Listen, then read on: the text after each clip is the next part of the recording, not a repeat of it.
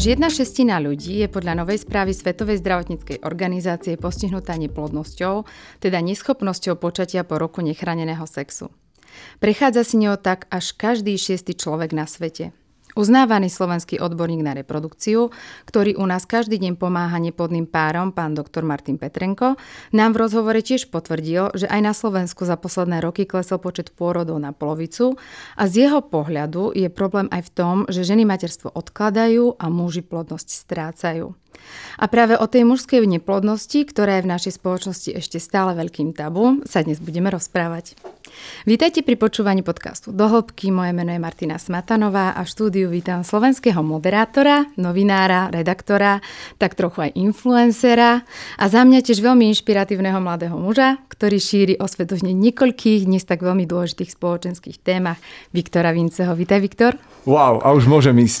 Všetko podstatné zaznelo. Dúfam, že nie. Ďakujem eh, za pozvanie, som rád, že som tu. Konečne sa to podarilo. Ja musím povedať aj všetkým, ktorí počúvajú a pozerajú, že sme sa dohadovali už viac ako 3 čtvrte roka a nevedeli sme sa zladiť a dnes to klaplo. Ešte aj pekné počasie vonku, tak eh, sa veľmi teším, že sme tu. A ja sa veľmi teším. Ďakujem, že to teda naozaj klaplo. Ja, ja presne v tom čase, keď sme si ten rozhovor dohadovali, tak som si veľmi želala nadviazať na tú tému, keď tu bola Adelka, tvoja manželka teda, s ktorou sme sa tu vlastne rozprávali o, o neplodnosti, aj plodnosti, o materstve, ale aj teda nematerstve a aj o adopcii, tak medzičasom sa u vás tá situácia trochu zmenila a dnes už ste inšpiratívnym párom aj v tom, že ste rovnocennými rodičmi to sa mi tiež páči, ale to teda dúfam, že rozoberieme trošku neskôr. Ak by som teda zostala pri tej téme, o ktorej by som sa chcela dnes rozprávať, pretože ja naozaj poznám ešte aj dnes mužov, ktorí nechcú rozprávať o tom, že majú problém s plodnosťou a dokonca uh, prosia svoje manželky alebo svoje teda partnerky, aby to nehovorili ani tej najbližšej rodine. Jednoducho je to stále tabu. Ty si sa rozhodol ísť s tým, jak sa povie, s kožou na trh otvorenie. Aké to pre teba bolo? Bolo to zaujímavé. E, keď sa na to pýtaš, tak prvá vec, čo mi napadne, je ten môj pocit, ktorý som ja mal vlastne ako muž, keď som sa dozvedel tie výsledky, ktoré sa ano. opakovane potvrdili. To nebolo jedno vyšetrenie, no, to bolo viackrát. A, a zistil som, že fíha, že tak ja nie som úplne v poriadku. Ale samozrejme to nie je žiadna smrteľná choroba, teraz sa, sa nekončí môj život, hej, len to bolo zrazu to dotknuté, do nejakej miery musím povedať aj to mužské, asi ego, nazvime to. Ale tým, že veľmi rýchlo k tomu pristúpila e, moja ešte vterajšia partnerka, nie manželka, to, už je toľko rokov, to, to je neuveriteľné, tak, e, tak ono to vlastne veľmi rýchlo pominulo, lebo presne sme si povedali, no tak, no a čo, no tak, tak dobre, aspoň vieme, poďme to nejako riešiť, keď nevyriešime, možno toto bude cesta, mm, alebo nebude cesta, nevieme. A, eh, a ja som si, vzhľadom na to, že som to zistil o sebe, a teda e, začal som sa tej celej tej téme viac venovať, tak som zistil, že to je oveľa rozsiahlejší problém ako len problém samozrejme Viktora Vinceho a nejakých pár jednotlivcov. Eh, presne ako si povedala v tom úvode o pánovi Petrenkovi, ktorý sa tomu dlho venuje, to je civilizačný problém. A civilizačný problém pri uh, mužoch, kde ja v mojom okolí, povedal by som možno polovica mojich kamarátov má podobný problém. A tiež o tom nehovoria, lebo je to tabuizované. Čiže v momente, ako som sa toto ja dozvedel, že je tu jednak takýto rozsiahlý problém, mimochodom to bolo podobné ako so, so všetkými ekologickými témami. Keď som sa dozvedel, že toto je taký problém, tak som si povedal, že tak to, to, o tom by sa malo vedieť a uh, ako to najlepšie uchopiť, ako cez, uh, ak nie cez príbeh niekoho, a teraz to poviem tak až, až polobulvárne, niekoho známeho, uh, koho ľudia počúvajú. A teraz nehovorím, že ja hovorím nejaké múdra, ale prirodzene z pozície toho, že pracujem v tej televízii, som na obraze, žijem s Adelkou a tak, tak uh, sa objavujeme v tom verejnom priestore častejšie, tak využitie tejto platformy, keď nemám byť na nič iné dobré ako len na toto, tak ten účel to vlastne splnilo. Čiže preto som do toho išiel, lebo si myslím, že by to nemalo byť tabu, že by žiadne témy nemali byť tabu a keď už môžu byť e, v reklamách e, témy o vaginálnych mykózach a rakovinách hrubého čreva, prečo by o práve tejto diagnoze, lebo vlastne stále to diagnoza, prečo by sa o nej malo, malo mlčať? Za, za akú dôvodu? Lebo je to mužský rozkrok? No tak to úplne nedáva e, asi zmyselne.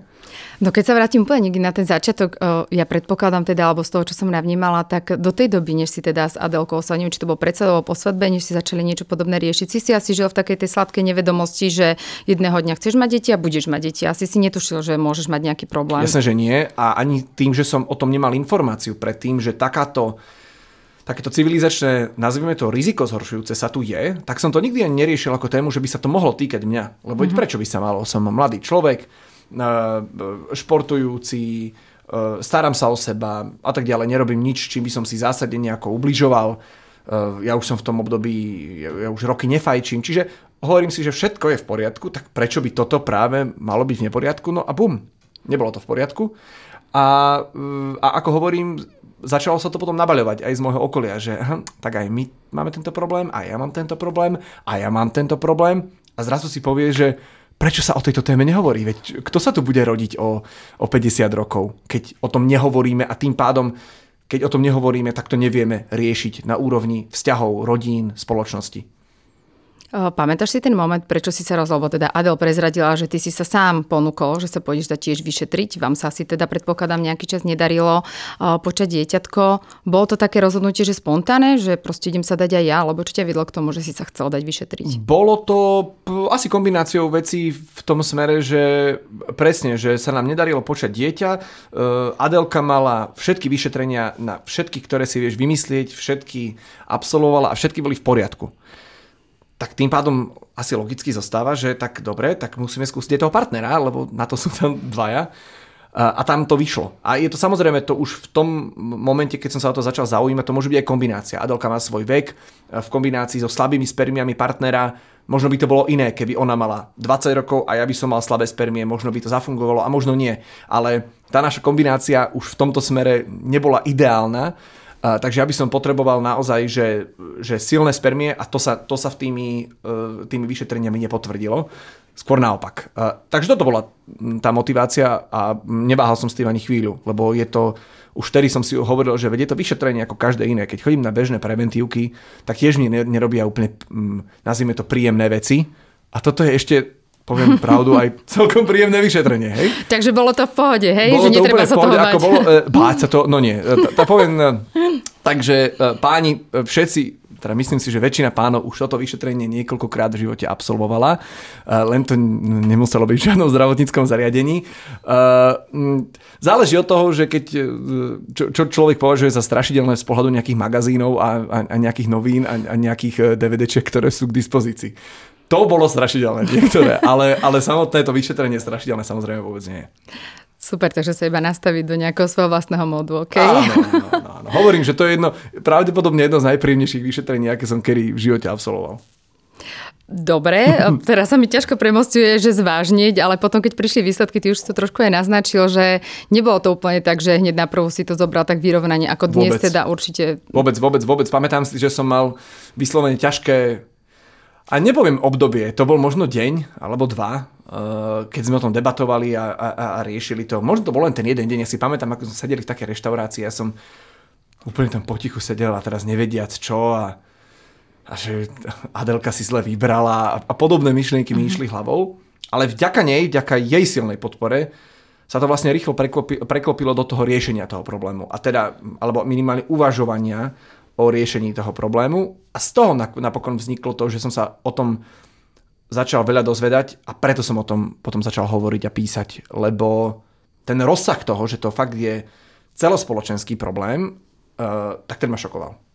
Takže bola ti Adel oporu. Akože verím tomu, že bola, ale že či si to možno potreboval, lebo vieš, že my to niekedy nevieme odhadnúť, že či vy si muži chcete ten problém nejako sami so sebou sa vyrovnať, alebo že či vám ponúknú to plece v takomto mm, prípade. Uh, viem, čo myslíš. Pre mňa, ja som sa nad tým nikdy takto nezamýšľal, ale z toho dôvodu, že uh, neviem si predstaviť, že, uh, že by rozhovor s osobou, ktorú milujem, s ktorou žijem, že by mi mohol byť na príťaž najmä v, v chvíli, ktorá je pre mňa ťažká.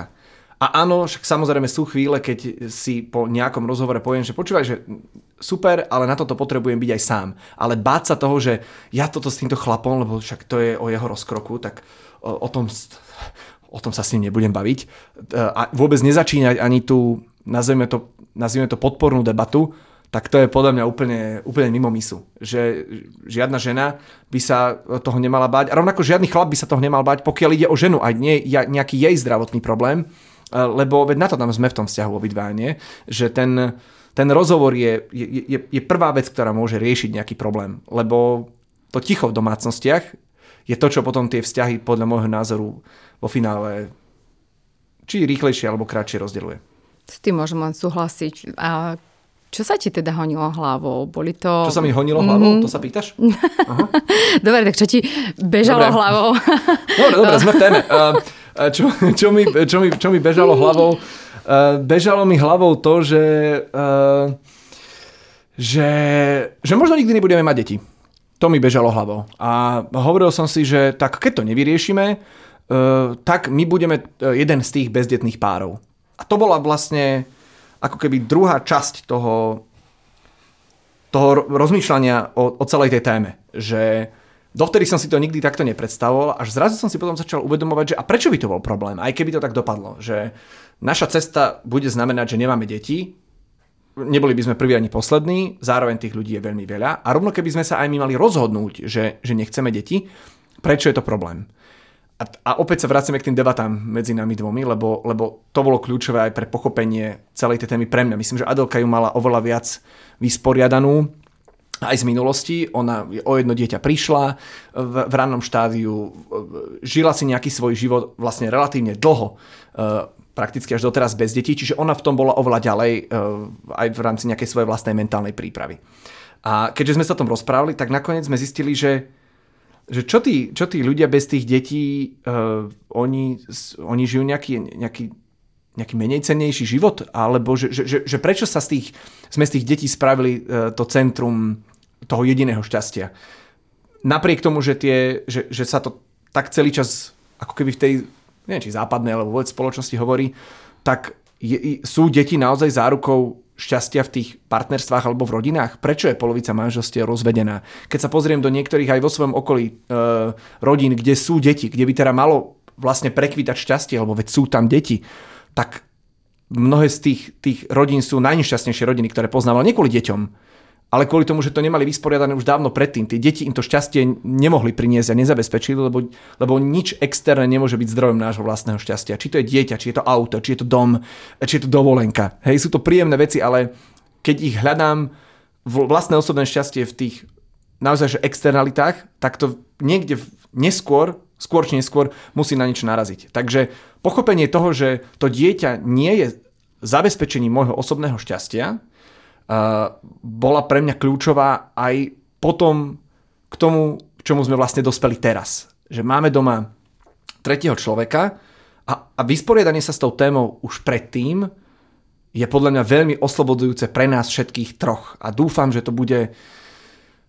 akoby nielen oslobodzujúce, ale aj naplňujúce pre toho tretieho človeka, ktorého máme doma.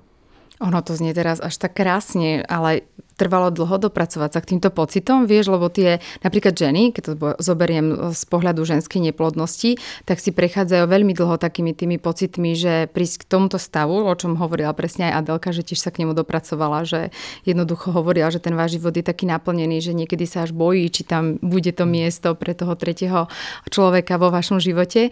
Ale, ale mali sme takúto tendenciu, teda my ženy väčšinou, keď som sa aj rozprávala s tými, ktoré nemohli mať deti, že pozerajú napríklad na iné ženy, ktoré tie deti deti majú a väčšinou teda sa im podarí dostať do toho štádia, v ktorom už ste teraz vy v nastavení, ale netrvalo to dlho, kým si sa k tomuto tomu seba prijatiu dostal? Netrvalo to asi krátko, mm-hmm. lebo veď ono to pravdepodobne vychádza aj z nejakej našej biologickej danosti, že sa chceme, že sa chceme množiť. A nie, nemusíme všetci samozrejme, e, niekto tú potrebu vôbec mm-hmm. nemusí mať, ale je to asi nejako, nejaká prirodzená vec, že mať svojho ďalšieho potomka. To, s čím sme sa my nielen museli, ale chceli vysporiadať je, že čo je pre nás tou motiváciou, prečo mať toho potomka. Že to, že to nie je len o tom, že majú všetci, tak majme aj my. To by bolo, to by bolo asi málo na to, eh, že by sme ho chceli z tohto dôvodu. Alebo že čo nám môže priniesť, čo môžeme my priniesť jemu. aký to vlastne zmysel v tom živote dáva, lebo po, poviem pravdu, v, v mnohých prípadoch v mojom okolí to veľmi zmysel nedáva. A, a hovorím o tých dospelých, nehovorím o tom dieťati. To dieťa je bytosť, ktorá sa sem dostala, ktorá sa sem narodila, ktorá bude mať nejakú svoju cestu pred sebou, ale pre tých rodičov to zrazu možno neprinieslo to, čo si od toho, e, to, čo od toho očakávali. Čiže vysporiadanie sa s tým očakávaním, že čo vlastne tým dieťaťom chcem vo svojom a v jeho živote dosiahnuť, bolo to podľa mňa najkľúčovejšie v tej téme. A či to trvalo dlho, nepamätám si, či to trvalo dlho, ale určite to netrvalo úplne krátko. Nebolo to vyriešené, že za dva týždne, že sme sa o tom porozprávali a teraz, a jasné, pohoda, už, už to tak nie je. Trvalo to samozrejme nejaký čas. Nepomáhalo tomu to, čo zažívajú určite aj mnohé ženy, ale podľa mňa aj tí muži to zažívajú, ktorí nemajú to dieťa a chceli by. Že zrazu vidia svojich kamarátov, páry, ktoré zrazu, a ja nemôžem ani otvoriť dvere na spálni a už je tehotná. Hej? A, a podobné, mm. podobné veci, ktoré zaznievajú, e, nepadajú dobre v niekomu, kto tým, kto tým samozrejme prechádza. Ale, mm, ale vo finále sme sa tam podľa mňa dostali. A opäť je to to, čo som už hovoril a budem sa asi opakovať, nájsť v sebe dôvod, čo by to dieťa znamenalo v tom našom živote a čo by to znamenalo predovšetkým preňho, že je v mojom živote, nie naopak. Že, že ono nie je nejakým e, darčekom, ktorý si ja teraz donesiem a budem sa s ním hrať, zabávať. To je samostatné, to je, to je, to je životná bytosť, ktorá, keď sem príde, e, bude potrebovať oveľa viac ako to, čo ja budem potrebovať od neho. Hrať sa s ním. A oh, ja by som sa tak chcel konečne to, babky a detkovia, ja už, už by som tak chcela vnúčika, alebo ja by som sa s ním chcela strašne pohrať. Alebo vnú, alebo, alebo, alebo dievčatko, ktoré by som si tak obliekal. Alebo Hovorili to, vám to? No nie, nie, mm-hmm. to mhm. hovorím ako všeobecne. Mm-hmm. Naši, naši to nehovorili našťastie, lebo oni podľa mňa sa tak aj rozlúčili s tým, že to vôbec niekedy bude. Uh, asi. A, uh, či, čiže ten vzťah by mal vychádzať podľa mňa skôr z tej druhej strany. A toto sme si vyriešili. A myslím že nám to veľmi, veľmi pomohlo aj čo sa týka vzťahu medzi nami dvomi. A teraz to hľadáme aj vo vzťahu k tomu malému bábetku, ktoré máme doma. Presne tam som mierila, že som chcela vedieť, že aby to nevyzeralo, že si žijete celý čas len na obláčiku, že či na začiatku boli Vôbec. vlastne tie pocity zlé. Keď by som sa tam vrátila, že prišli teda prvé výsledky, asi prišlo mm, pre teba nepríjemné prekvapenie. Čo vlastne povedali, aký bol verdikt lekárov? Tam tam sa skúma viacero parametrov. E, počet spermí na nejakú jednotku, ich pohyblivosť, tvár, ako keby morfológia, či sú v poriadku. E, a tam mi to vlastne v každom, v každom tom parametri vyšlo nejako problematicky. E, spermí som, nemal som, že nula. Sú aj takí muži, ktorí majú, že nula, že nemajú žiadne spermie. Tak ja som mal, ale málo na to, koľko by mali byť schopné e, e, oplodniť vajíčko. Tam ich musí byť nejaký počet, je to proste nejaká mierka, ktorá sa, ktorá sa udáva, čiže bolo ich málo, e, nemali aj ideálnu morfológiu, ani pohyblivosť, čiže vlastne tie parametre, ktoré sa udávajú, boli zhoršené vlastne všetky. Nebola to, že 100% neplodnosť a hovorili, pamince, aj z tohto sa dá, šanca je malá. Hej, nie je to, nie je to nie je to vylúčené, je to do nejakej miery stále boží zázrak, ale pozrite, toto je na papieri, bežne sa to nedeje. A ono sa to ani nedialo a ani neudialo uh, doteraz, takže nejako tie, tie, tie, tie výsledky asi sedia, napriek tomu, že to nebola nula. A, a toto tí chlapi môžu očakávať, keď tam pôjdu, že dozvedia sa, čo majú a hovorili možno, že aby sme zostali aj v tej téme osvety, že či si mohol urobiť niečo inak predtým, že, že či, vieš, že keby sme chceli, lebo ty si vlastne v tých tvojich statusoch aj dohovaral na prevenciu tým mladým mužom a mne tiež povedal pán doktor, teda keď som sa s ním rozprávala, že, že keď vidí tie obtiahnuté rifle na mladých mužov, tak by im teda niečo na to povedal. No ono je to e, vlastne celé zaujímavá téma, lebo na jednej strane e, sú odmerané nejaké vplyvy, že ako si tí muži môžu pomôcť, alebo minimálne to nezhoršovať. Samozrejme fajčenie, zdravý životný štýl e, a podobne. Nevystavovať sa nejako zásadne e, hroznému teplu, sauny nerobia e, dobre a tak ďalej a tak ďalej. Ale to je tak neprevádaná oblasť stále, tie odpovede, že prečo sa to tak zhoršuje v tých, v tých mužských semeníkoch, je, že sú aj fajčiari, ľudia, ktorí pijú alkohol, ktorí nenosia nič iné, len rifle, ktorí sú v saune každé 3 dní a napriek tomu majú veľa detí prečo oni majú a tí ostatní nemajú. Čiže je to niečo, čím si asi môžeme pomôcť, ale stále to len také polo asi a to mne konkrétne hovoril doktor Petrenko, že my vlastne nevieme, prečo sa to deje. Nevieme presne, prečo sa to deje. A to je na tej téme to šokujúce, prečo som o tom začal hovoriť, lebo Uh, niektoré tie veci my už vieme z tých ostatných diagnóz, aj z tých ženských a aj keď som hovoril o rakovinách, plúca, samozrejme fajčenia a tak ďalej, ale toto úplne nevieme a my vlastne nevieme, akým smerom to ide a čo to bude naozaj znamenať o 30, 50, 100 rokov. Budú sa naozaj rodiť deti už len e, z umelých oplodnení, lebo to inak proste nepôjde? Alebo ako sa to, ten systém celý nejako aktualizuje na našej biologickej úrovni? Čiže je, je to šokujúce, lebo vlastne nevieme s tým nič urobiť aktuálne. Ni, nejako to nevieme z, vyliečiť, lebo pokiaľ hovoríme o IVF, teda, teda umelom oplodnení ako riešení neplodnosti, tak to je riešenie neplodnosti, to nie je liečba neplodnosti. A čo bude? No to je, to, to, je, je to šokujúce. Že tak, tak sa dramaticky znižuje kvalita spermí u každej ďalšej generácie mladých mužov, že to je vlastne pre mňa teraz neuveriteľné.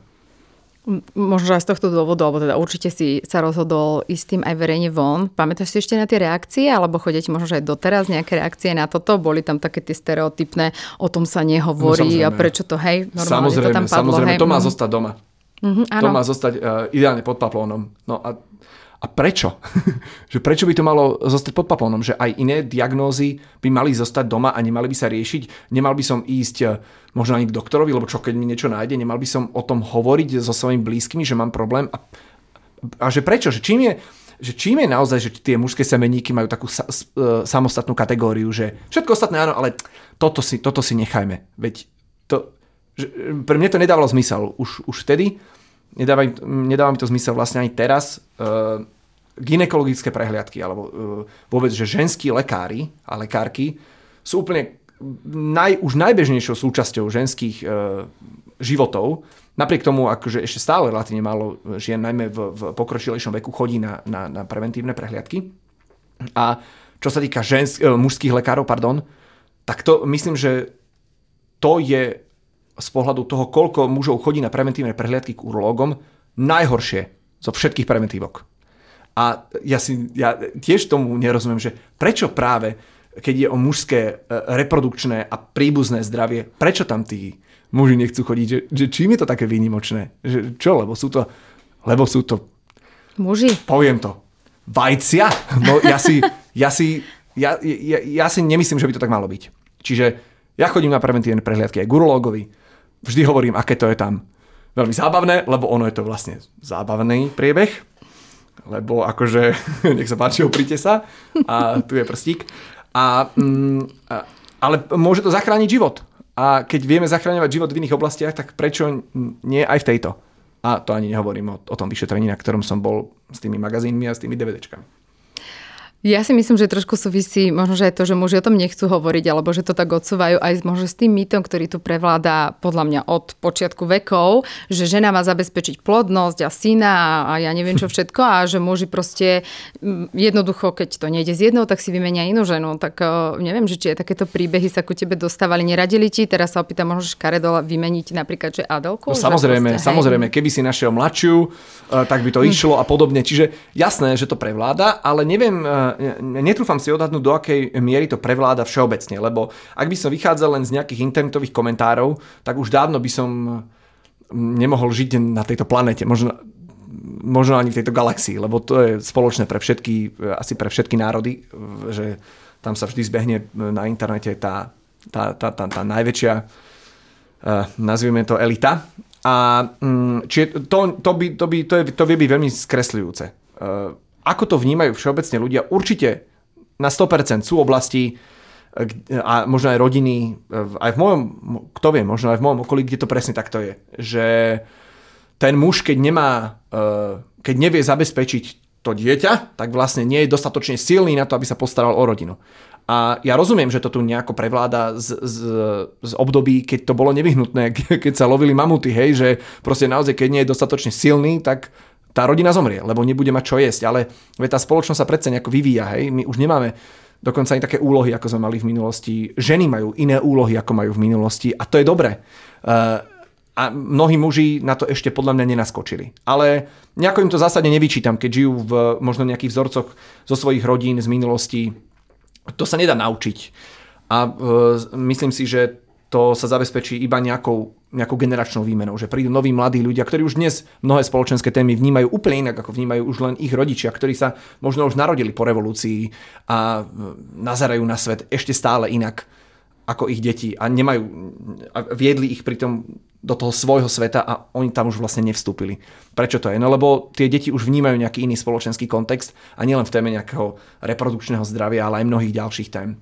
Takže podľa mňa to príde s tým, že sa vymenia ľudia a budú viac vnímavejší ženy voči mužom, muži voči ženám, že už tie, tie, tie vyhraňovania toho, že akú rolu má to a to pohlavie, tak to už, že to čím ďalej, tým menej bude, dúfam, mm, vôbec témou. Že, už, že možno o 50 rokov už by sme sa o tom ani takto nerozprávali. Lebo už to bude tak niečo prirodzené, že vlastne o žiadnych tabu medzi ženami a mužami už nebude reč. Tak ja dúfam, že to trošku zmeníme aj tým, že o tom hovoríme a že pribudne viacej mužov, či už mladších alebo starších aj žien, ktorí o tom budú takto otvorene rozprávať. Uh, súhlasím aj s tými vzorcami správania, že možno, že to je akože naozaj u nás, najmä na Slovensku a možno, že v tých menších obciach alebo mestách ešte stále problém. Ako sa teda k tomu napríklad postavila vaša rodina najbližšia, keď si s tým teda išiel von? A ste vedeli skôr, ako si to verejne teda dal? Áno, vedeli, vedeli. E, myslím, že naši boli prekvapení z pohľadu tých, e, tých výsledkov, veď to som aj ja bol prekvapený. Nedá sa čudovať, že bol niekto prekvapený, že takto sa to zrazu udialo. Ale e, z pohľadu tej, tej nazvime to osvety, toho, že som o tom začal hovoriť, tak e, boli takí, že vieš čo, si dospelý človek, rob si čo chceš, je to tvoja vec, e, nemal som pocit, že by ma v tom nejako, nejako brzdili, alebo že by mi dohovárali, aby som to nerobil. Také si nič nepamätám. Skôr myslím, že naopak to bolo v, v tých reakciách, že aha, že wow, že ani sme nevedeli, že takáto téma tu je. Lebo to je pointou toho. To nebolo o tom, že ľudia, pozrite sa, aké mám ja spermie, aké má vinc... To, to, to nebolo cieľom. Cieľom bolo poukázať na to, že tu je naozaj rozsiahly problém e, s mužskou plodnosťou, ktorý sa bude zhoršovať. A on sa zhoršuje v tempe, ktoré je nevydané. A ja tomu vlastne doteraz nerozumiem a chcel som, aby si to len uvedomili tí ostatní ľudia. Možno to bolo uvedomením aj pre mojich rodičov, možno pre ich známych kamarátov, neviem, ale žiadne nejaké negatívne reakcie od môjho blízkeho okolia, rodinného, e, sa nedostavili keď si si tú tému možno načítaval, trošku sa aj v tej dobe možno aj teraz venoval. Videl si tam nejaké svetlo v tuneli od lekárov alebo od nikoho, že majú nejaké riešenie, či stále je to proste neriešiteľná je to, no, situácia? Je to, no, riešiteľná. Ona riešiteľná je. E, nech sa páči, e, poďte napríklad na umelé, alebo mm. máme, máme riešenia toho, ako sa dostať k dieťaťu. Hej? Nazvem to takto. Ale z pohľadu liečby Niekomu to zaberie, niekomu to nezaberie, sú také ako keby podporné prostriedky, nie sú to vyslovene úplne lieky. Uh, niektorí muži môžu mať biologický problém, že napríklad majú problém s nejakou žilou v semeníkoch, ktorá veľmi ich zahrieva, vedia ju odstrániť chirurgicky a tak ďalej. Ale keď človek nič z toho nemá, z takýchto ako keby nazvime to uh, fyziologických problémov, uh, tak nevieme úplne, ako to, ako to spraviť, ako podporiť napríklad tvorbu spermí, aby, boli, aby ich bolo viac vieme to trošku možno, nazvem to po anglicky boostnúť, aby to jednorazovo nejako vyletelo, ale to stále nie je liečba. Čiže áno, neexistuje na to odpoveď, prečo sa to deje a neexistuje na to ani úplná mm, e, odpoveď na to, ako to liečiť. Preto sa vlastne pýtam, že čo bude o, o pár rokov, o pár možno desiatok rokov, či sa nejako zmení možno životný štýl, skôr nie. E, či to je vôbec životným štýlom? Asi áno, ale tiež úplne nevieme, čiže my, my nemáme vlastne rukolapný dôkaz, že toto s týmto súvisí, preto sa to deje. Také niečo neexistuje. Tým pádom to nevieme riešiť. Asi nie. Ja musím ešte trošku dodať možno za ženy, alebo či sa to týka aj mužov, aby o tom vedeli. Keď som sa teda ja rozprávala s pánom doktor, doktorom Petrenkom o tom, že, že aká je situácia teraz na Slovensku, tak on síce povedal, že ženy materstvo odkladajú, ale dal tam za tým aj takú veľmi dôležitú podvetu, že keď aj tie ženy prídu s tým teda, že už sú staršie a majú problém otehotniť, tak často sa mu stane, že vlastne tie príbehy sú o tom, že tí muži nechceli mať skôr dieťa. Mm-hmm. Takže áno, že aj ženy by možno, že mali mať skôr dieťa, ale nie je to vždy len o tom, že tá žena čaká, čaká, ale proste nemá toho partnera, takže... A, nie, a dokonca to nemusí byť len o tom partnerovi, veď sa, keď sa pozrieme, veď to je to, čo som hovoril o tých uh, zmenách úloh v tej, v tej spoločnosti. Uh, keď žena, aj, aj mňa dosť nebaví, keď počúvam o tej, o tej vlastne stigme, že žena dala prednosť kariére pred deťmi. A čo? Je to jej vec, že keď sa ona rozhodla, že, že chce, že sa cíti po škole, alebo napríklad, že doštudovala, možno v zahraničí, možno aj na Slovensku a chce robiť a chce, toto ju, toto ju naplňa, je to jej voľba. A mm, to, aby sa ženy e, báli vlastne pracovať, kvôli tomu, že im blízke okolie alebo ktokoľvek bude hovoriť, že moja milá, tik tak, zle si sa rozhodla, ja v tvojom veku už som mala 4 deti od 17, hej? Samozrejme otázka, že či boli o to šťastnejší tí ľudia len preto, že už 22 mali 4 deti. To je tiež otázne. Možno niekto bol, ja si viem predstaviť, že aj niekto určite nebol. A možno tá žena, ktorá nemá tie deti v 30 ale má e, skvelého partnera, má skvelú prácu, žije si život, ktorý chce, že je vlastne väčším naplnením, ako keby mala na silu v úvodzovkách dieťa v 20 25 len preto, aby mala, lebo sa patrí. Hej?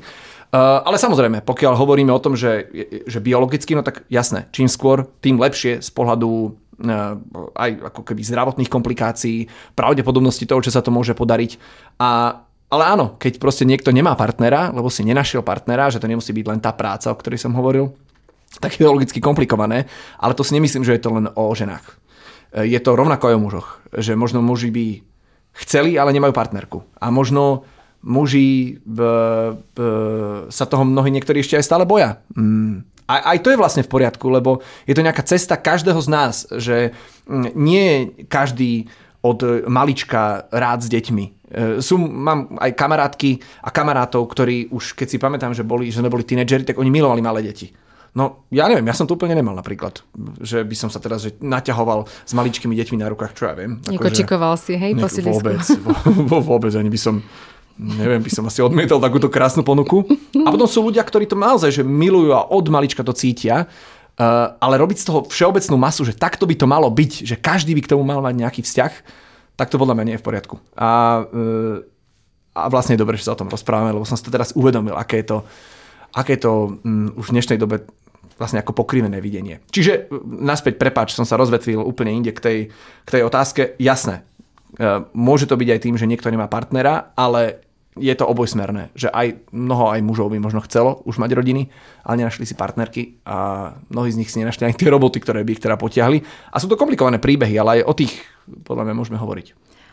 To sa podľa mňa vraciame znova k tomu, čo to krásne zaznelo na začiatku, že ideálne je, keď si ten pár, eh, pár vie povedať, keď si to dohodnú ešte predtým, než budú riešiť nejaké dieťa, že v akom je nastavení, že keď sa aj eh, dohodnú spolu, že idú spolužiť, že či teraz chcú mať dieťa, ako chcú mať dieťa a možno, že aj to, že ženy by nemali čakať, keď majú partnera, ktorý povie, že ešte teraz nechce mať dieťa, že tak ja ťa nejako zmením a prinútim, ale že možno, že si naozaj eh, položí tie karty na stôl, ako sa hovorí. A je to úplne to ideálne. Mm. Je to úplne ideálne, lebo to vyčistí veľa vecí aj do toho, dovnútra do toho vzťahu. E, a to sa vlastne vraciame k tej téme tej plodnosti, že keď ľudia spolu nekomunikujú o akejkoľvek téme, tak to vo finále môže priniesť iba problém. A preto to tabu by nemalo existovať, lebo potom sa po rokoch naň môže naraziť a zrazu, a my sme na čo boli spolu? Teraz, keď to preženiem, hej. Mám teraz z, z môjho blízkeho kruhu e, dvoch kamarátov, ktorí spolu žijú, e, kamarát a teda kamarátka, a oni sa rozhodli, že oni nebudú mať deti, že nechcú, nikdy to necítili už od malička, majú, sú vo svojich 30 rokoch, nazvime to, obidvaja. E, a je to rozhodnutie, ktoré je, je, je dané od pomaly počiatku ich vzťahu a vlastne ich to potom už nemôže prekvapiť. A možno sa to, kto vie, možno sa ten, ten názor vyvinie, možno sa nevyvinie, ale majú to vyčistené a nežijú v žiadnom takom napätí, že sa chodí po špičkách. Joj, no, to je, to, a to sa týka, zase to hovorím, to sa týka každej témy. To sa týka každej témy, že ľudia sa boja rozprávať so svojimi partnermi na, na témy, ktoré sú nevyhnutné pre budúcnosť ich vlastných životov, keď už nie spoločných. A to je, to je strašne deštruktívne. Mne sa páči, ako ste sa s Adel teda zhodli aj v tom, že lekári vám vlastne niečo odporúčili, už toto je viackrát padlo, je to otázka malého oplodnenia a obidva ste sa zhodli, že toto nie je vaša cesta. Cítil si to tak naozaj? Lebo keď som sa napríklad Adelky pýtala, tak ona vraví, že pre ňu určite a že ako to bolo s tebou, tak nech sa opýtam teba. Bolo to, bolo to tak naozaj. A to, to neznamená, to nie je žiadnym, a mnohokrát mi to aj potom nejakí ľudia vyčítali v, na internete, že ako keby som, že, že, že Viktor, ty odsudzuješ medicínu, vedu a ten spôsob nadobudnutia dieťaťa, že, že medicína našla spôsob, ako vyriešiť ten problém s tou, s tou neplodnosťou, umelým oplodnením. Vôbec tak nie je. Ja mám, e, môj blízky, jedni z mojich najlepších kamarátov majú mnohí deti z umelých oplodnení, sú to krásne, zdravé, baby, chalani. To, to tak vôbec nie je. To, tie dve veci sa nevylučujú. Keď ja necítim, že umelé oplodnenie je pre nás, neznamená, že neznášam umelé oplodnenie. Je to také isté e, osobné rozhodnutie, ako keď niekto povie, že nemám deti, teda, že nechcem mať deti, rozhodnutie, že chcem mať gigantickú rodinu, rozhodnutie, že chcem mať malú rodinu, rozhodnutie, že chcem žiť sám. Alebo hej, že, že, že tých, tých alternatív života je toľko, že neexistuje jedna univerzálna. Niekomu vyhovuje táto cesta, nám pocitovo viac vyhovovala cesta, ktorou sme sa vydali následne, že sme sa prihlásili do toho celého adopčného niekoľkoročného procesu. To nám dávalo väčší zmysel. Sú tu deti, ktoré už na svete sú a, a potrebujú rodinu. A my sme sa dúfame, že keď to teda celé dobre dopadne, že takou rodinou sa aj, aj vlastne aj právne staneme. Ale e, či som to mal vysporiadané? Mal. mal bolo to, toto bola vlastne veľmi jednoduchá a relatívne rýchla debata medzi nami. Nemuseli sme o tom veľmi uvažovať, o ostatných veciach sme sa museli viac rozprávať. O samotnom tom riešení toho môjho mentálneho stavu po tých výsledkoch sme sa podľa mňa rozprávali dlhšie ako téme umelého oplodnenia. Čiže si mal možno tiež také nejaké otázky v sebe, že čo si viac lutoval? To, že nebudeš môcť dať Adelke dieťa, alebo to, že nebudeš mať svoje dieťa? Uh, asi to prvé, asi to, to, to, že nebudem môcť dať Adelke dieťa, inak to je teraz, keď to hovoríš, vlastne nahlas to vyslovuješ a ja si uvedomujem, že to bol ten problém, že čo je to, že čo je to za šialenstvo, že ja že nebudem môcť dať Adelke dieťa, ako keby som ja bol nejaký, ne, ne, ne, nejaký nositeľ nejakého, nejakého úžasu, hej, že ja som, ja som ten, ktorý jej to dá a teraz to nebudem vedieť urobiť a teraz je koniec. Mm, je to absurdné, už keď to teraz nahlas vlastne sa verbalizuje. Mm, či, ale áno, toto bola tá väčšia časť, než tá, než tá moja, že nebude mať vlastné dieťa. Lebo som si hovoril, že, že joj, tak nebudem to ja, ktorý to s ňou, a ona ma možno, možno uh, ani potom so mnou nebude chcieť byť, možno už potom ma bude chcieť aj opustiť. Veď ja som ten mladý chalan, ktorý to asi mal zabezpečiť. Proste takéto šialenstva sa, uh, sa vo mne diali.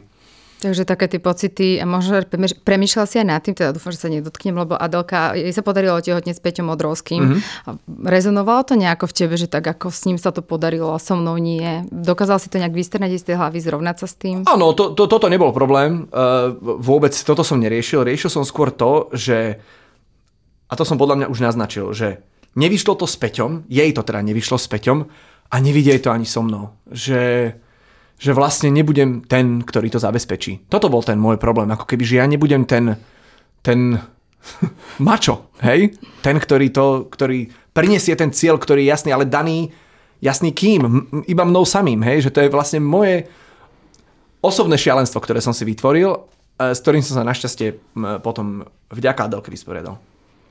Potom padlo teda to rozhodnutie, že umelé oplodnenie teda nie, tam mm-hmm. hovorí, že ste to mali veľmi rýchlo vysporiadané a potom prišla otázka adopcie. Ja teda naozaj tie príbehy, ktoré si v sebe nosím, tak väčšinou je ten muž, ktorý tú adopciu odmieta, lebo si povie, že radšej žiadne dieťa ako cudzie dieťa. Mm-hmm. Poznám páry, ktoré veľmi dlho trvalo, kým ten muž teda napokon sa rozmyslel a dieťa si adoptovali, ale poznám aj páry, kde, ktoré zostali kvôli tomuto uh, bezdetné teda. Mm-hmm. Takže nebal si sa vôbec, riešil si túto otázku, že nebude bude to moje dieťa?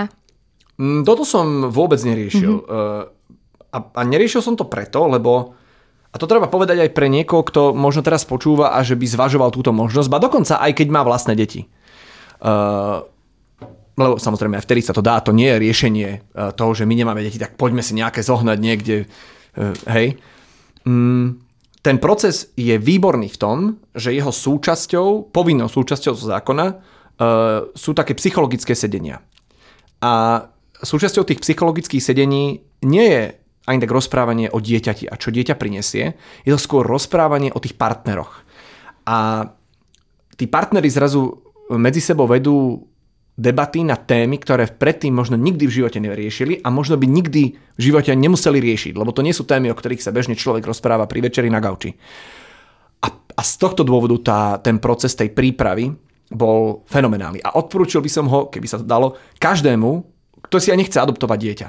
Lebo zrazu tam dôjde k takému e, partnerskému, by som povedal, spoznaniu, že to zabezpečuje oveľa väčšiu kvalitu do toho vzťahu, ako to, že na konci toho procesu by malo prísť nejaké dieťa.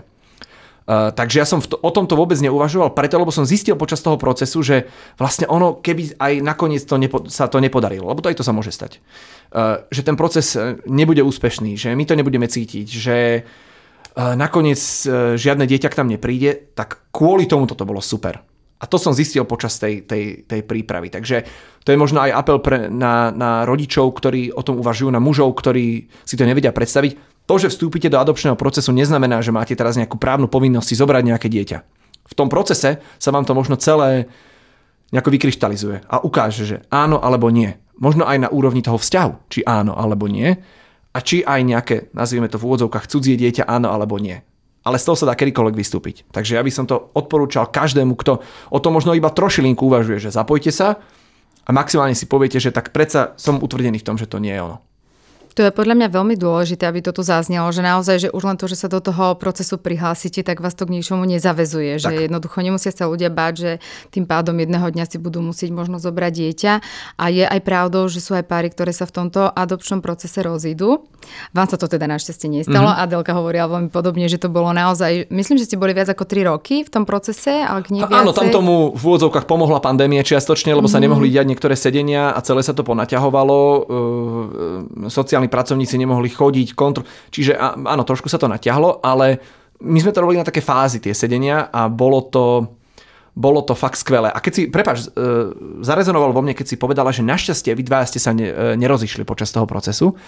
Mm, ja by som to asi tiež nehodnotil ako že našťastie, lebo, lebo to, že tí ľudia sa napríklad počas toho procesu spoznajú a zistia, že vďaka tým hlbokým debatám, ktoré sa tam medzi nimi vedú, že my dvaja nie sme vlastne kompatibilní, že sme si len mysleli, že sme kompatibilní, tak to vo finále môže byť väčším šťastím ako to, že budú spolu zostávať.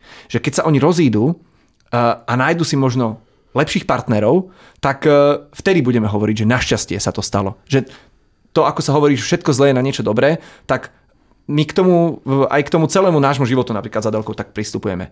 Že ľudia sa nechcú rozviesť. Nikto, kto sa e, sobáši, sa nechce, nerozmýšľa o tom, že sa rozvedie. Napriek tomu polovica manželstiev je rozvedená. A to sa môže stať aj nám. Ja neviem, čo nám život prinesie, e, e, že či my zostaneme navždy spolu. Chceme. Ale či to tak bude, či nebude šťastím pre nás obidvoch, že sme nakoniec sa rozdelili a našli si iné životy, možno bude vo finále. A to je návrh k tomu, že, že možno tí ľudia sa spoznajú aj na tej predadopčnej príprave a zistia, že každý má iné predstavy o tom živote. A doteraz o tých predstavách nebol dôvod hovoriť. To je možno, že aj dôvod, prečo, prečo to aj teraz funguje v rámci toho, o čom sa budeme rozprávať ďalej. Jedného dňa teda ten telefón zazvonil, lebo aj Adel spomínala, že vy ste teda už potom čakali na telefón a nevedeli ste, že či aj keď by ten telefón prišiel, či by ste si to dieťatko zobrali. Pamätáš si ešte na ten deň volali tebe alebo Adele? Pamätám si ten deň, volali mne, e, nepôjdem úplne do podrobností mm-hmm. toho telefonátu, ale pamätám si, že ten, ten, e, ten pocit bol lebo to funguje tak, že keď zavolajú, príďte sa pozrieť na informácie, potom sa idete stretnúť s tým dieťaťom, cítite, necítite, je tam interakcia nejaká, popri tom vás sledujú uh, rôzni ľudia, ktorí to majú na starosti, uh, sociálni pracovníci, psychológovia a tak. A ja si pamätám, že keď, keď mi vlastne zavolali, ja som hneď na to volal Adelke, že tak počúvaj, tak volali a poďme sa pozrieť, nie? A ona, že jasné, poďme. Že, to, že, že nespôsobilo to žiadne, že uh, už je to tu. To sa, to sa nestalo. Stalo sa skôr to, že aha, OK, uh, skôr milý, milý pocit a že ideme sa teda pozrieť na informácie a potom sa pôjdeme stretnúť. No a zvyšok už teda tak nejako asi vieš, keďže dodnes je u nás. Áno, ja som teda aj s Adelou rozprávala, aj som niečo videla a čítala, že to bola teda láska na prvý pohľad. A tým pádom predpokladám, že ste si zobrali drobčeka domov. A ako dlho to trvalo? Akože ja, ja keď si to snažím predstaviť ako trojnásobná matka, že vy ste vlastne preskočili taký ten čas toho hniezdenia, že pomaličky si všetko jednoducho mhm. pripravujete. Mm-hmm. To pomaličky nebolo teda To vôbec. nebolo, hej, že ja si to predstavujem, že zrazu do života dvoch bezdetných ľudí prišlo to malé stvorenie, ktoré má nejaké jednak potreby aj fyzické, ale takisto aj nejaké materiálne, ktoré by malo byť okolo. Musela byť to, akože v tom najlepšom slova zmysle celkom sranda. Bola to sranda v tom smere, že my sme mali vlastne už my sme zrušili úplne všetko, čo sme vedeli. Mne naozaj zostali v čase, keď sa to stalo, to bolo v decembri, my sme zrušili všetky akcie, pričom december býva akože najhustejší, všetko zrušené. Mne naozaj zostali iba televízne noviny. Adelke zostali iba veci, ktoré uh, už mala dohodnuté viac ako rok. Myslím, že nejaká jedna akcia, uh, taká veľká pre tuším nejakú banku. A, a potom nás čakal vlastne uh, Let's Dance, lebo sme, to bolo dohodnuté tiež rok dopredu. To sme to zazmluvnené, to sa nedalo už zrušiť. Všetko ostatné sme zrušili. Ale to už bolo súčasťou tej prípravy, lebo to sme si povedali, to musí byť kľúčové. A potom ten zvyšok, áno, nemali sme 9 mesiacov na prípravu. Boli sme síce v procese tie, tie 3 roky, ale to človek si možno zjednodušene predstavuje, že my, to, to človek každý deň nečaká na ten telefonát, že kedy už konečne, možno by to bolo aj trochu chore, keby v, uh, čakal každý deň, že ježiš, nech už zavolajú. Tak to tak nie je. Takže človek sa na to nepripravuje že mám v zálohe postielku alebo detskú no. sedačku. Nemám. Nemám, lebo počítaš aj s tým, že možno to nepríde a možno ten proces nebude úspešný. Čiže v momente, ako už to bolo jasné, my sme spustili rozsiahlu operáciu s, s našimi blízkymi a so všelijakými bazármi a so, so všelijakými second handmi. Všetko sme pozháňali z druhej ruky. 99% vecí sme pozháňali z druhej ruky. Od kočíka, cez postel, e, všetko oblečenie, e, detské sedačky, proste všetko. Všetko, čo sa dalo. A to bolo veľmi milé, lebo mnoho, mnohé z tých vecí som mal jednak od kamarátov, Pepe Majsky, od neho máme a od Silvie máme uh, kočík, napríklad, režisér Let's Dance, rôzne nejaké, nejaké hračky a tak, ale potom som mal napríklad detské sedačky, mám od bežných ľudí, to som si našiel, našiel som to na, neviem, ja som, vieš, to bolo rýchlo, mm-hmm. hľadám. A prišiel, prišiel pán, ktorý mi to vykladal z auta a on že, prečo vám dávam sedačky? Hovorím, že keby ste mohli, o, dobre, nič nepoviem, manželke môžem povedať? Hovorím, dobre, dobre. Ó, grato- tak, takže to vlastne milé. to bolo veľmi aj milé zháňanie, lebo fakt mnohé veci sme mali od bežných ľudí z, z, z verejných sekáčov, lomeno bazárov, hej. A, mm, a, a zrazu bolo všetko doma, no a potom už sme, už sme len zariadovali, že fúha, my sme sa presťahovali, lebo my sme prerábali byt, takže toto sem, rýchlo, kde tu ešte niečo škatuli, toto sme nepriniesli, takže bolo to celé veľmi, veľmi zrýchlené, ale zároveň to bolo veľmi príjemné, lebo nám s tým pomáhali kamaráti, ktorí nás aj pomáhali stiahovať a, a, a predovšetkým Adelkine kamošky, ktoré mali, mali malé deti ešte relatívne nedávno, takže čo, ako, kde, pomoc, typ. No, bolo to z rýchlika, nebolo to 9 mesiacov, bolo to asi bolo to pár týždňov, podľa mňa nejaké 2-3 týždne, mm-hmm. ale zvykli sme si vlastne veľmi rýchlo. A potom ste si teda priniesli dieťatko domov, vedeli ste čo s ním? Tak... Či museli? Nevedeli, no tak čo... Hovorí si, že tak plače, tak niečo je zle, buď to bude hladné, alebo, alebo plienku, alebo, alebo unavené.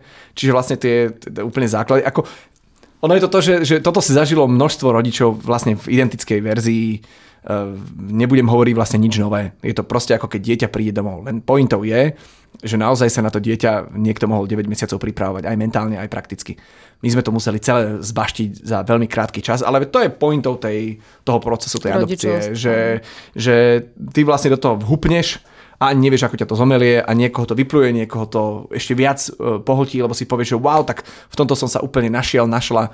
E, a, a vo finále je to krásne, napriek tomu, že napríklad aj dnes by som bol oveľa radšej, keby som bol trošku lepšie vyspatý. Ale, ale je to súčasťou toho, takže sa z toho veľmi tešíme. Vy ste si to naozaj tak pekne podelili, preto som aj v úvode hovorila, že sa mi páči, že vy ste inšpiratívnym príkladom toho rovnoceného rodičovstva, hej, že Adel hovorila, že ty si bol dokonca prvýkrát s malým tým bábetkom u lekára, mm-hmm. takisto si bol na baby plávaní. Aké to bolo? Lebo napríklad Jaro Becker z baby plávania ušiel, hej? No e, áno, akože mal som také pocity, keď sa začalo spievať, že uh, plávakačka po jazere, že čo s tým urobím, ale, uh, ale bolo to plnohodnotní rodičia, no takto, že ja to nejdem ani nikomu vyčítať, lebo za normálnych okolností to dieťa je naviazané od prvého dňa na matku už len kvôli tomu, že musí dojčiť.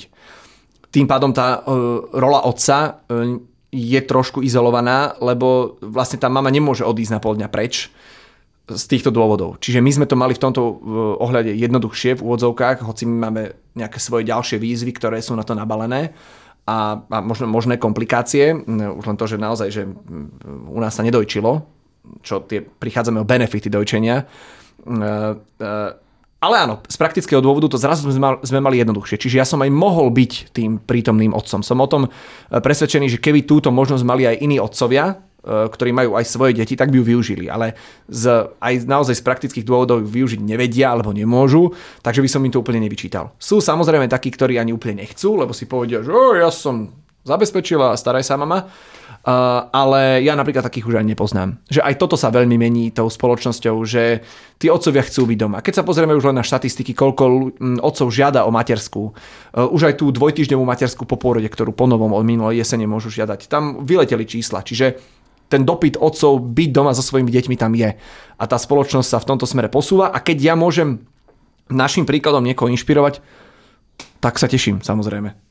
Určite treba, lebo ja nehovorím, že by otcovia nechceli, oni aj chcú, ale ešte stále je to ako, že je to v poriadku, hej, že naozaj aj prebalovať môže otec, aj keď tá žena dojčí, tak stále si môže odstriekať to mlieko. Jasné. Takže veď... dá sa, ja by som ich chcela povzbudiť, že aby sa nebáli a ne, je to v pohode ísť s tým kočikom. Stretávaš aj oteckou, napríklad stretávam, u lekárov aj všade, to je práve, super. že veľa stretávam, mm-hmm. že mhm. stretávam, uh, ja veľmi rád nosím dieťa v nosiči uh, na sebe, čiže keď uh, idem, no teraz už je trošku teplo, ale ale vši, stretávam veľa otcov, aj s kočíkmi, aj, z, aj v tých nosičoch. Samozrejme stretávam aj veľa matiek, čiže neviem zo svojho pozorovania vyhodnotiť, ako je to rozšírené. Bolo by to aj trošku skresľujúce, ale naozaj netreba sa toho vôbec báť, lebo je to vlastne aj to najnechutnejšie prebalovanie, keď človek zrazu na svojom proste nájde čokoládovú zmrzlinu, tak je nejakým spôsobom vytváraním si vzťahu s tým, s tým e, dieťaťom. Že ono zažíva oboch rodičov vo všetkých svojich biologických potrebách a aj svojich e, psychologických potrebách. E, tam nejde o to, čo sa... Ja to aspoň tak necítim. Nejde úplne o to, čo sa s tým dieťaťom robí, kto čo robí konkrétne, ale že sú tam obidvaja pri tých, pri tých príležitostiach, či už spolu, alebo teda, ale oddelenie. Mm, ja si myslím, že ten otec by tam mal byť pri tých e, chvíľach, lebo a o to viac, že ak hovoríme o adoptovaných deťoch, tak to naviazanie vzťahu musí byť o to silnejšie. Uh, uh, tak tam proste chcem byť. A, a je to, prináša to veľké benefity nielen tomu dieťaťu, ale musím povedať tým otcom, ktorí nás prípadne počúvajú alebo pozerajú, že to prináša veľké benefity aj tomu otcovi. Že zrazu má pocit, že, že je platným členom, že nie len ten, ktorý tu fakt, že v mnohých prípadoch len, že chodí do roboty a, a stará sa, ale že je otcom od, od prvého dňa, napriek tomu, že tá mama je v niektorých rolách úplne nezastupiteľná. Z toho, čo hovoríš, asi šípim odpoveď, ako mi dáš, ale keď by som sa opýtala, že či to vlastne teda splnilo nejaké očakávania, alebo možno predčilo očakávania, keď si zoberieš, že uh, s čím si do adopcie, adopčného procesu vstupovala, ako ste sa rozhodli teda, že umelé oplodnenie nie a prišli ste tou cestou až do tohto momentu.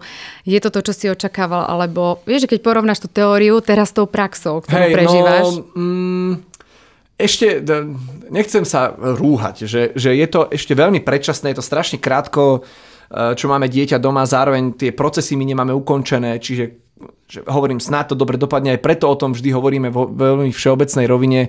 By som chcel aj poprosiť ľudí, aby to pochopili, že uh, neviem, či v, v, v histórii ako keby slovenskej malej existuje e, dieťa, ktoré sa dostalo na, na titulku novín a ešte ani nevie, že e, kto sú pomaly jeho rodičia. E, mám, sme vo veľmi špecifickej úlohe a preto sme v, v tom veľmi, veľmi opatrní aj v tom, čo vyzerá ako tajomstva. My nerobíme tajomstva, my nechceme nič ohroziť, sme opatrnejší ako opatrní. A aj preto to hovorím veľmi všeobecne. Aj čo sa týka tých očakávaní. Ja som nemal očakávania. My sme to s Adelkou si hovorili, nemáme očakávania, lebo keď budeme mať očakávania, tak sa môžeme na nich len popáliť, keď to bude inak, ako sme si to nakreslili v našich hlavách. My sme si to nakreslili e, veľmi, veľmi, veľmi všeobecne vo finále, iba tak, že budeme chcieť byť dobrými sprievodcami e, tejto malej dušičke a snáď sa s nami bude mať dobre. Všetko ostatné, ako sa udeje, uvidíme. Je to, hovorím, veľmi krátko, ale z toho pohľadu, čo to prináša nám dvom, a snáď aj tomu malému dieťatku je to zatiaľ je to pekné. A, a neviem, že či to boli úplne že také očakávania, alebo či sa to dá nazvať, že či je to to, čo sme chceli, ale cítime sa dobre. A to je asi základ vlastne úplne všetkého. Cítime sa v tom veľmi, veľmi dobre. Je to veľmi, je to veľmi príjemné. Je to veľmi super. A hovorím, nechcem to predbiehať, lebo nevieme, ako to celé dopadne. Nemáme to uzavreté, ale je to, je to super a možno z pohľadu toho, ako to zmenilo teba, lebo to sa proste stane, že keď to dieťa príde, keď príde to rodičovstvo, alebo už len nejaká tá spoločná prítomnosť, keď vidíš seba pred rokom a teraz, možno nejako vnútorne nejaké hodnoty alebo čokoľvek. Vidíš sa inak, ako si sa videl pred rokom? Uh, to je dobrá otázka a ne, ne, ešte som sa nad tým veľmi nezamýšľal. Určite by niekto, kto ma externe pozoruje, uh, by možno, možno Adelka, keby sem prišla uh, opäť, že by povedala, že došlo k nejakým zmenám. Ja ich zatiaľ veľmi na sebe nepozorujem. Ale je to najmä preto, e, že my ešte vlastne veľmi nevychovávame. Hej, my sa zatiaľ veľmi, len zatiaľ tak ako v základoch staráme o to, aby bolo dobre. A keď príde tá, tá výchovná časť, tak e, možno to odhalí našich, našich nejakých vnútorných démonov, alebo naopak, že aký, ako, ako niečo možno v sebe nemáme vysporiadané. Možno sa z nás vyplavia veci, ktoré do nás dali naši rodičia, ktoré možno nie sú úplne dobré. A možno sú, možno tie najlepšie veci sa vyplavia. Ja ešte neviem. Čakám, že v, v tom období, keď sa začne vychovávať, tak začnú, začnú sa diať aj veci, na ktoré sa pýtaš. Takže keď prídem znova, niekedy, tak možno ti už na to budem vedieť lepšie odpovedať. Aktuálne sme vlastne skôr takí opatrovatelia. A možno, že ale na niektoré veci sa pozeráš ináč, alebo ich možno preciťuješ inak, možno keď nejaké správy čítaš, alebo niečo. Ako je pravda, je, je, je, je pravda, že vždy sa veľmi teším, keď napríklad e, viem, že idem do práce, že mám televízne noviny a Adelka mi pošle e, video alebo fotku. Že naozaj sa z toho teším. Že predtým ma to veľmi nezaujímalo, aj keď mi iní ľudia posielali svoje deti, no tak Ďakujem pekne, je to nevyžiadané. Teraz je to samozrejme vyžiadané a rovnako sa to snažím, že neposielať to dieťa iným, iným ľuďom, aby som nebol ja ten nevyžiadaný, ktorý, čo som ja kritizoval v minulosti. Ale z, to, z tohto sa zrazu teším. A aj tá si je celkom prirodzené, veď je to úplne nejaká nová súčasť môjho života, nášho života. Ale to je všetko. Zatiaľ. Zatiaľ nepociťujem ako keby žiadne ďalšie nadstavby na nejaký môj mentálny stav alebo podobne. Ale očakávam, že sa to zmení. Budem držať palce. ja by som mala ešte strašne veľa otázok, Aha. len ten čas je nejaký neúprostný aj dnes, aj, aj vždy, keď eh, sa s niekým rozprávam a hlavne keď sú to takí ľudia ako si ty, alebo Adela, alebo ktokoľvek takto inšpiratívny. Ak by sme zostali pri tej téme, ktorú sme načali v úvode a možno ju aj nejako ukončíme, uh, ako muž, ktorý si tým prešiel, teraz si tam, kde si, čo by si odkázal možno ako muž mužom, že nejaký odkaz na záver? Že byť mužom neznamená... Uh byť silný fyzicky. E, samozrejme, však sú muži fyzicky aj zdatnejší a podobne, ale za mňa ten muž je silný nie keď má e, plné semeníky, ale keď je starostlivý, rozhodný, e, ochraňujúci, rešpektujúci, milujúci. Že to je definícia pre mňa toho mačizmu, ktorý sa tak trochu sprofanoval, súčasného muža nie tie nejakého fyzické alebo iné danosti. Tie kvality silného muža definuje dnes už úplne niečo iné. Takže toto je môj odkaz mužom, že za mňa, podľa mňa, buďte takýto, než skôr tí druhí. Ďakujem. Ďakujem za tvoju otvorenosť, za oprímnosť, za to, že si prišiel. Pozdravujeme Adel. Želám Aho. vám veľa šťastia a držím palce s dieťatkom. Ďakujeme. A teším ďakujeme. sa na vás na budúce. Dobre, ja ďakujem za pozvanie, bolo to veľmi príjemné a odkážem doma všetkým, že pozdravuješ. Díky. Majte sa. Dovidenia.